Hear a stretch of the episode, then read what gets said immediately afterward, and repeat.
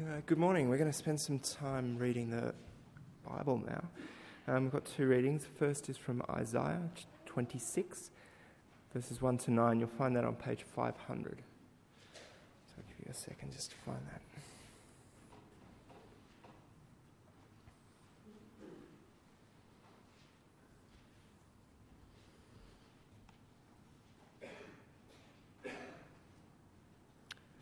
Isaiah 26. In that day, this song will be sung in the land of Judah. We have a strong city. God makes salvation its walls and ramparts. Open the gates that the righteous nation may enter, the nation that keeps faith. You will keep in perfect peace him whose mind is steadfast, because he trusts in you. Trust in the Lord forever, for the Lord, the Lord, is the rock eternal. He humbles those who dwell on high. He lays the lofty city low. He levels it to the ground and casts it down to the dust. Feet trample it down, the feet of the oppressed, the footsteps of the poor. The path of the righteous is level. O upright one, you make the way of the righteous smooth. Yes, Lord, walking in the way of your laws, we wait for you. Your name and renown are the desire of our hearts. My soul yearns for you in the night. In the morning, my spirit longs for you. When your judgments come upon the earth, the righteous, sorry, the people of the world learn righteousness.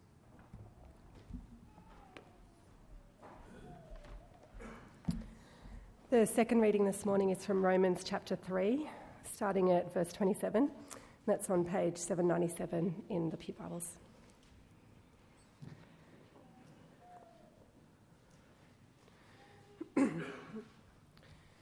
Where then is boasting? It is excluded. On what principle? On that of observing the law? No, but on that of faith. For we maintain that a man is justified by faith apart from observing the law. Is God the God of Jews only? Is he not the God of Gentiles too? Yes, of Gentiles too, since there is only one God who will justify the circumcised by faith and the uncircumcised through that same faith. Do we then nullify the law by this faith? Not at all. Rather, we uphold the law. what then shall we say about that Abraham, our forefather, discovered in this matter? If in fact Abraham was justified by works, he had something to boast about, but not before God. What does the scripture say? Abraham believed God, and it was credited to him as righteousness. Now, when a man works, his wages are not credited to him as a gift, but as an obligation. However, to the man who does not work, but trusts God, who justifies the wicked, his faith is credited as righteousness. David says the same thing when he speaks of the blessedness of the man to whom God credits righteousness apart from works. Excuse me. Blessed are they whose transgressions are forgiven, whose sins are covered. Blessed is the man whose sin the Lord will never count against him. is this blessedness only for the circumcised or also for the uncircumcised? We have been saying that Abraham's faith was credited to him as righteousness. Under what circumstance was it, circumstances was it credited? Was it after he was circumcised or before? It was not after, but before. And he received the sign of the circumcision a seal of the righteousness that he had by faith while he was still uncircumcised. so then he is the father of all who believe but have not been circumcised, in order that righteousness might be credited to them. And he is also the father of the circumcised, who not only are circumcised, but who also walk in the footsteps of the faith that our father Abraham had before he was circumcised. It was not through the law that Abraham and his offspring received the promise that he would be heir of the world, but through the righteousness that comes by faith. For if those who live by law are heirs, faith has no value and the promise is worthless because law brings wrath. And where there is no law, there is no transgression. Therefore, the promise comes by faith, so that it may, be by grace and may be guaranteed to all Abraham's offspring not only to those who are of the law, but also to those who are of the faith of Abraham. He is the father of us all. As it is written, I have made you a father of many nations. He is our father in the sight of God. in whom he believed, the God who gives life to the dead and calls things that are not as though they were. Against all hope, Abraham, in hope, believed, and so became the father of many nations, just as it had been said to him, So shall your offspring be. Without weakening his faith, he faced the fact that his body was as good as dead, since he was about a 100 years old, and that Sarah's womb was also dead. Yet he did not waver through unbelief regarding the promise of God, but was strengthened in his faith and gave glory to God, being fully persuaded that God had the power to do what he had promised. This is why it was called, it was credited to, this is why it was credited to him as righteousness. The words it was credited to him were not written for him alone, but also for us, to whom God will credit righteousness, for us who believe in him who raised Jesus our Lord from the dead. He was delivered over to death for our sins and was raised to life for our justification. This is the word of the Lord.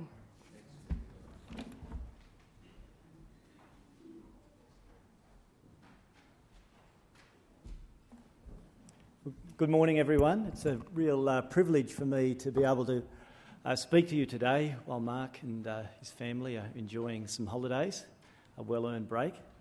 And as you heard, it's quite a long passage, uh, to get through. So let's start by praying that God might help me to speak clearly uh, and help each of us uh, to understand what God's teaching us through His Word. So let's pray.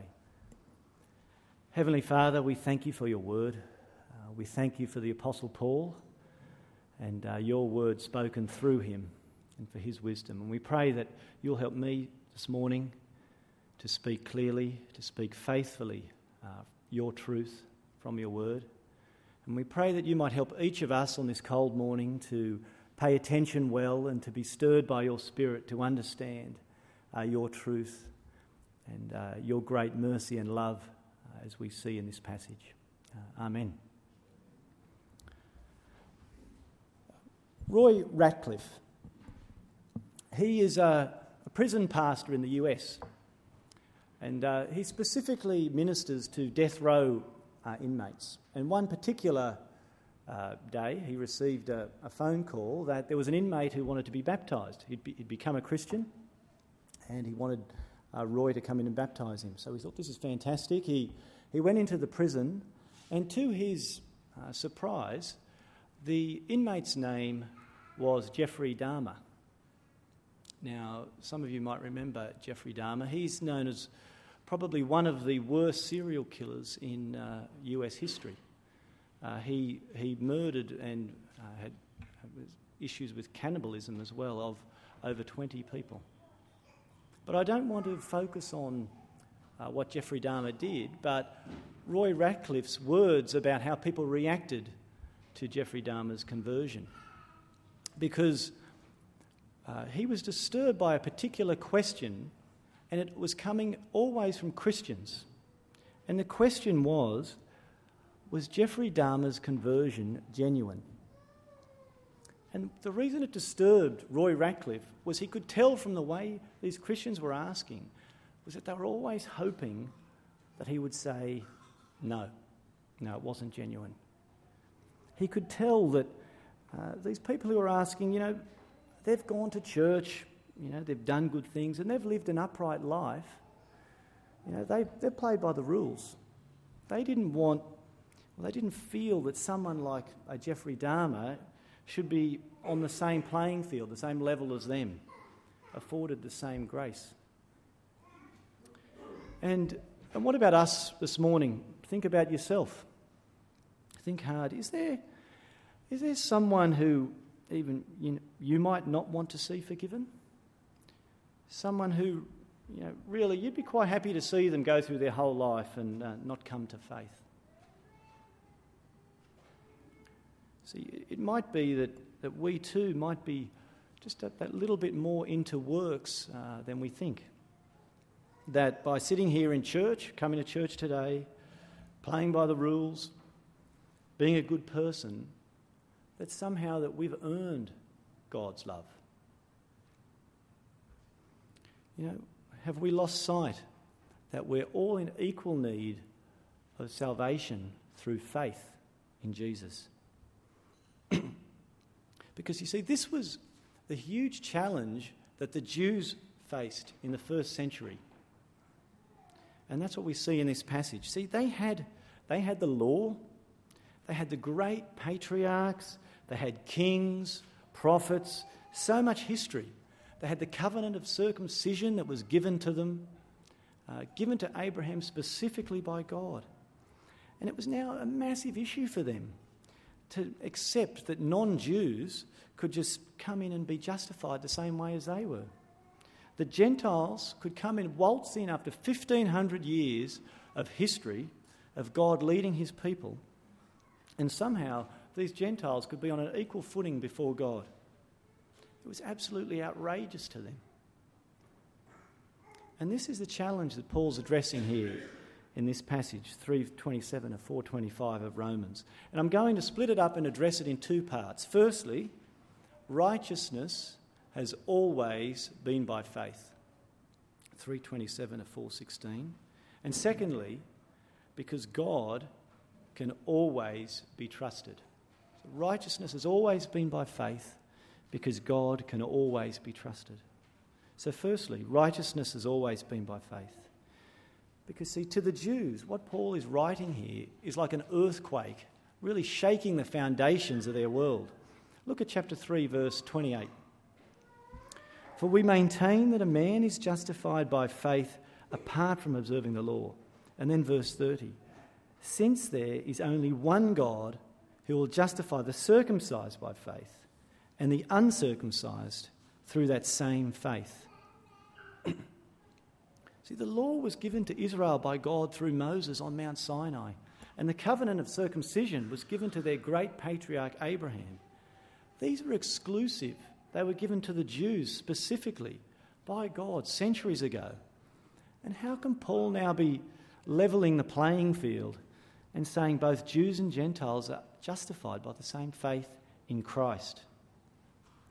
Well, we see here that Paul, being a Jew himself, he makes the case by going back to the father of them all, Abraham.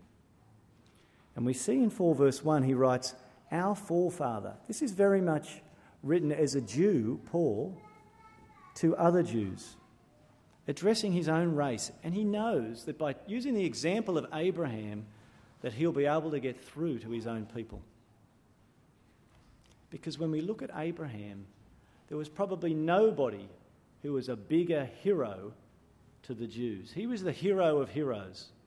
He was the very first man of their race, and also a man of inspiring and incredible action. And we see in 4 verse 2 if Abraham was justified by works, then he would have had something to boast about. Because over 1500 years before Christ, he was specifically singled out and chosen by God we hear of the promises to him in Genesis 12, verses 2 and 3. God promises to bless him, to make him a great nation, and that all people would be blessed through him. And we read in Genesis 15, verses 5 and 6, that God makes a covenant with Abraham to make his offspring as numerous as the stars. and then we see Abraham's belief and his faith in action. Because as Sam brought out so helpfully in the kids' talk, even though he was almost 100 and his wife Sarah was 90, he believed God's promise that he and his wife could bear a child. And it was just as impossible back then for a 90 year old woman to have a baby as it is now. See, he was a truly great man of history. He believed and he acted on God's promises. And what Paul wants to see here see his Jewish readers to see is something that possibly, you know, they've missed through all the keeping of laws and all the rules over the centuries. That they've missed something that was written way back to Abraham and is repeated here in verse 3. That Abraham believed God and it was credited to him as righteousness. His belief came first. The righteousness was a gift. We see that in verse 4 and 5. It wasn't earned, it followed after he put his trust in God. And Paul brings in another one of the greats of history. There was Abraham, and then he brings in David just to reinforce the point that King David, he understood the same truth, and we see that in verse 7 and 8. Blessed are those whose transgressions are forgiven, whose sins are covered. Blessed is the man whose sin against the Lord will never count against him. See, to the Jews, again, David, he was another great Israelite of action and obedience. He's the one who killed Goliath. But he knew that his works, they didn't stand up to God's perfection, and that he needed righteousness to be credited to him apart from what he had earned by his works. Righteousness by faith. And then Paul moves on in verses 9 through to 16. This is how it has always been. God hasn't suddenly changed the rules on the Jews. Abraham was righteous before he was given the covenant of circumcision. He was righteous before Moses was even born, before he could be given the law. It came first through his belief. As it says, the, he was the father of all who live by faith, whether they're a Jew or a Gentile. Paul said it just a few verses earlier, and we, we saw it last week, chapter 3, verses 20 to 22. No one will be declared righteous by observing the law, but by faith in Jesus Christ. But this was very hard for the Jews.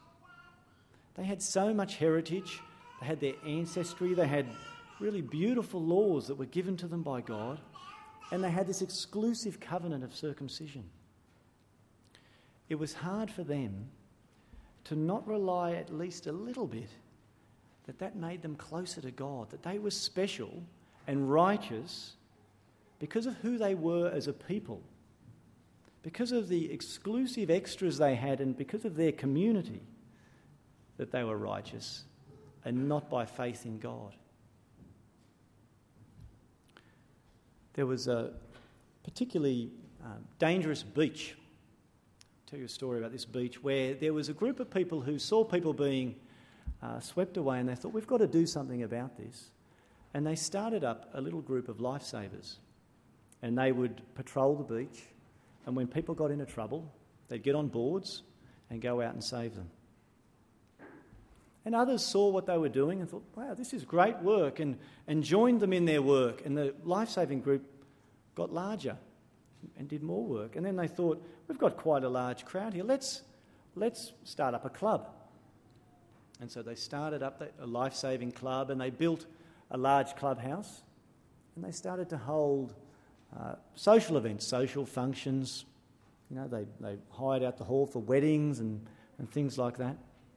And over time, they built up this really great club community, and the life saving sort of became less of a priority. And the club was, it was built on this noble idea of life saving, but unfortunately, as the club moved on and on, that's all it became.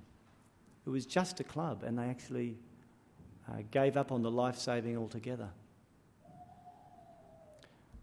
I did some research actually myself about Bondi Life Saving Club. It has over 1,200 members. About 10% of those are involved in life saving. And I imagine to, to everybody else who's a member, it's, you know, it's, a, it's a really nice club.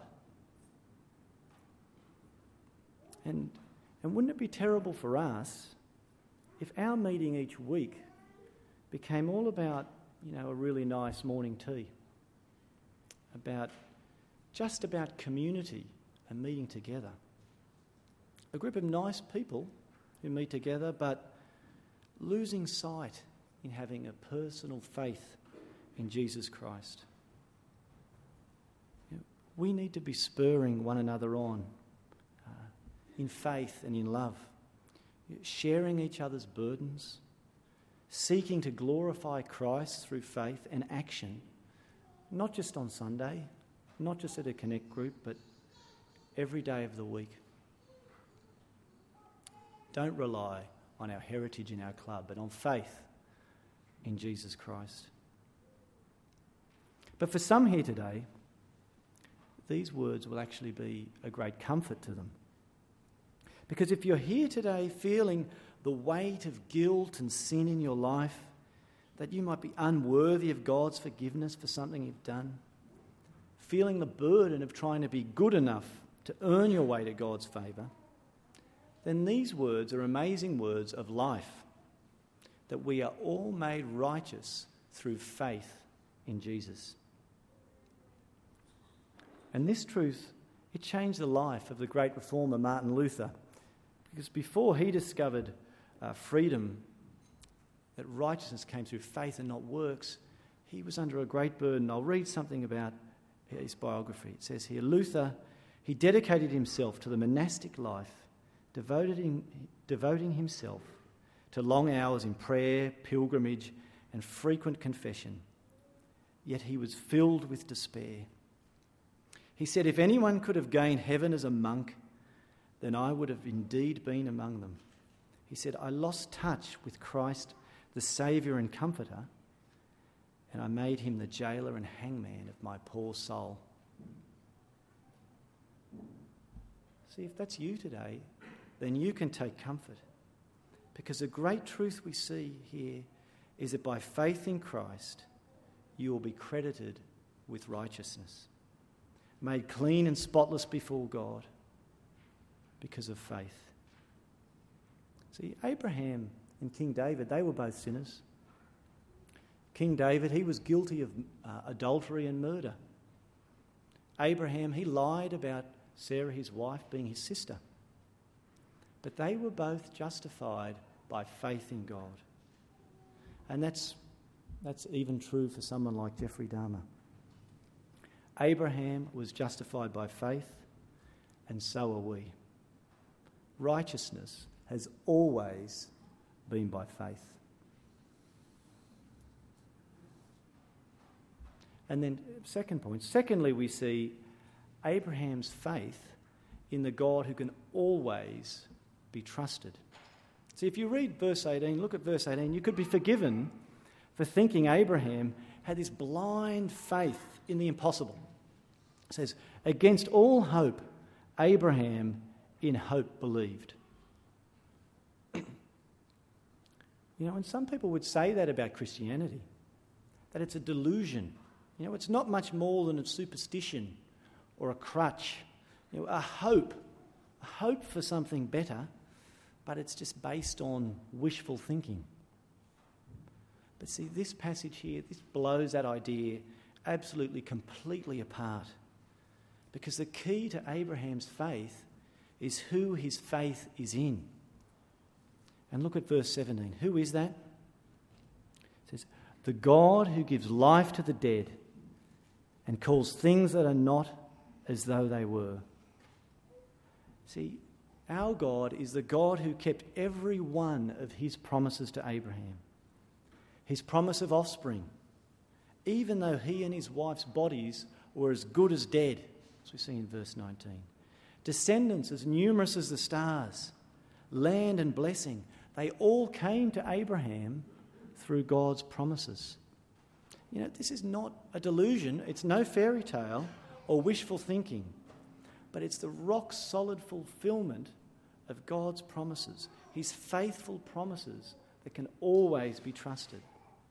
See, Abraham knew that God was faithful and he believed and he acted.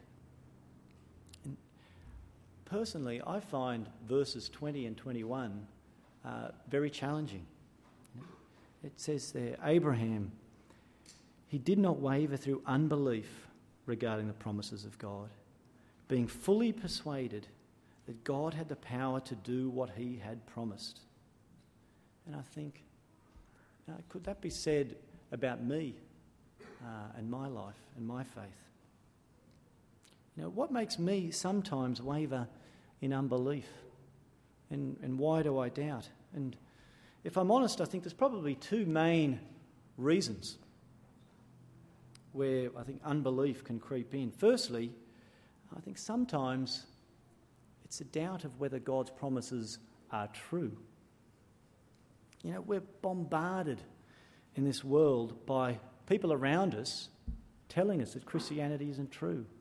You know, every time I catch a train at Wynyard, I have to stand on the platform and there's this gigantic billboard on the other side about a new book called The God Fallacy I thought the, the God Delusion had just come out, you know, a few years ago, and now there's another book.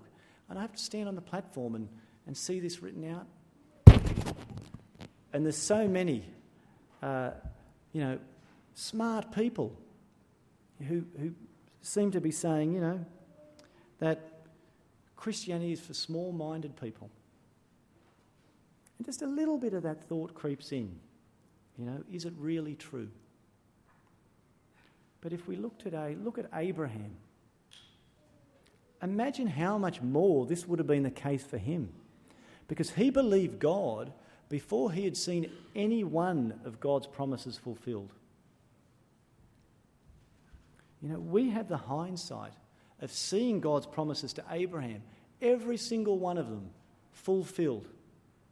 And we have seen Jesus come to, to earth, and we've seen him raised. The risen Lord Jesus and his Spirit within us. See, we have all the evidence here for anyone who has the eyes and the ears to accept it, for those who live by faith. And I think the second area of my doubt is sometimes I, I wonder are God's promises really good? You know, are they better than the alternative? You know, maybe I should try to get the best out of what the world can offer as well as what God offers. You know, better not be too, too radical and miss out on you know, some of the comforts um, you know, of living here in Kirribilli. You know, maybe I want the best of both worlds. But again, look at the example of Abraham. You know, he didn't try to get the best of both worlds. He believed fully in God's promises. Verse 17. He didn't hold back. He believed the God who gives life to the dead and calls into being things that were not. He was convinced that even though it was really impossible, that God would give him a son and keep his promise to make him a great nation. And he did. And it's not about how much faith you have. Jesus teaches that in Matthew 17, verse 20, where he says, If you have faith as small as a mustard seed, you can say to this mountain, Move from here to there, and it will move. Jesus is teaching that just even the tiniest, smallest amount of faith is powerful to do mighty things when it is in God's promises. And that's what Abraham knew. That was why he was so unwavering in his faith, because God had made promises to him, and he knew that they would be kept. You know, have you ever seen someone and thought, oh, I wish I had their faith? You know, you might see that of Abraham. I wish I had his faith. But it isn't the amount of faith that counts, like we need to conjure up some sort of amazing faith to bend God's will. We must simply have faith in God and His promises, like Abraham, without unbelief. It's the object of our faith that counts. You know, we, we shouldn't presume that God will do what He hasn't promised. You know, I want to sell my house at the moment. You know, I can pray to God that He might bring a buyer along. And he may. But, but God hasn't made any specific promise um, to do so. And he might have uh, you know, bigger purposes that I don't understand, that I don't see.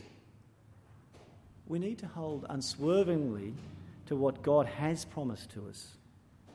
This is what Abraham did. And God's promises can always be trusted. And what is it that God has promised to those who put their trust in Him? Look at verse 24. God will credit righteousness for us who believe in him who raised Jesus our Lord from the dead.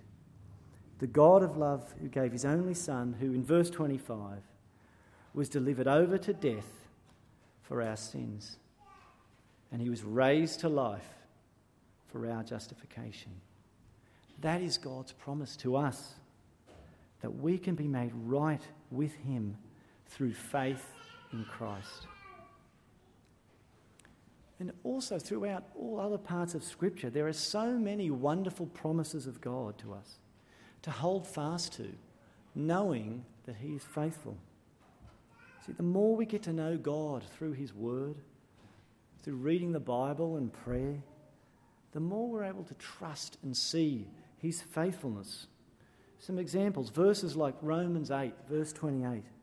In all things, God works for the good of those who love Him.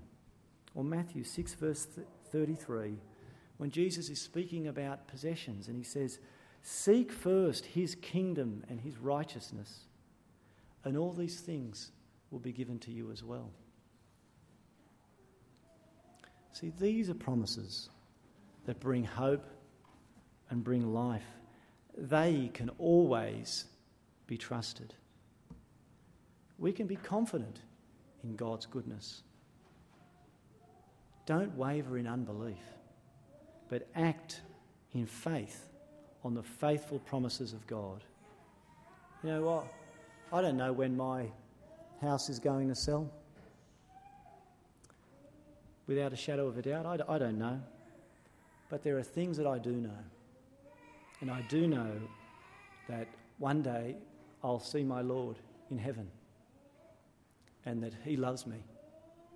And all of us here who are brothers and sisters in Christ, we know that. And so many other wonderful things because of what Christ has done for us and because of His faithful promises. And we know that righteousness has always been by faith, and that God can always be trusted. As, as Roy Ratcliff knew, he can save even the vilest of sinners, and that includes you and me. So put your trust uh, in him. Uh, let's pray.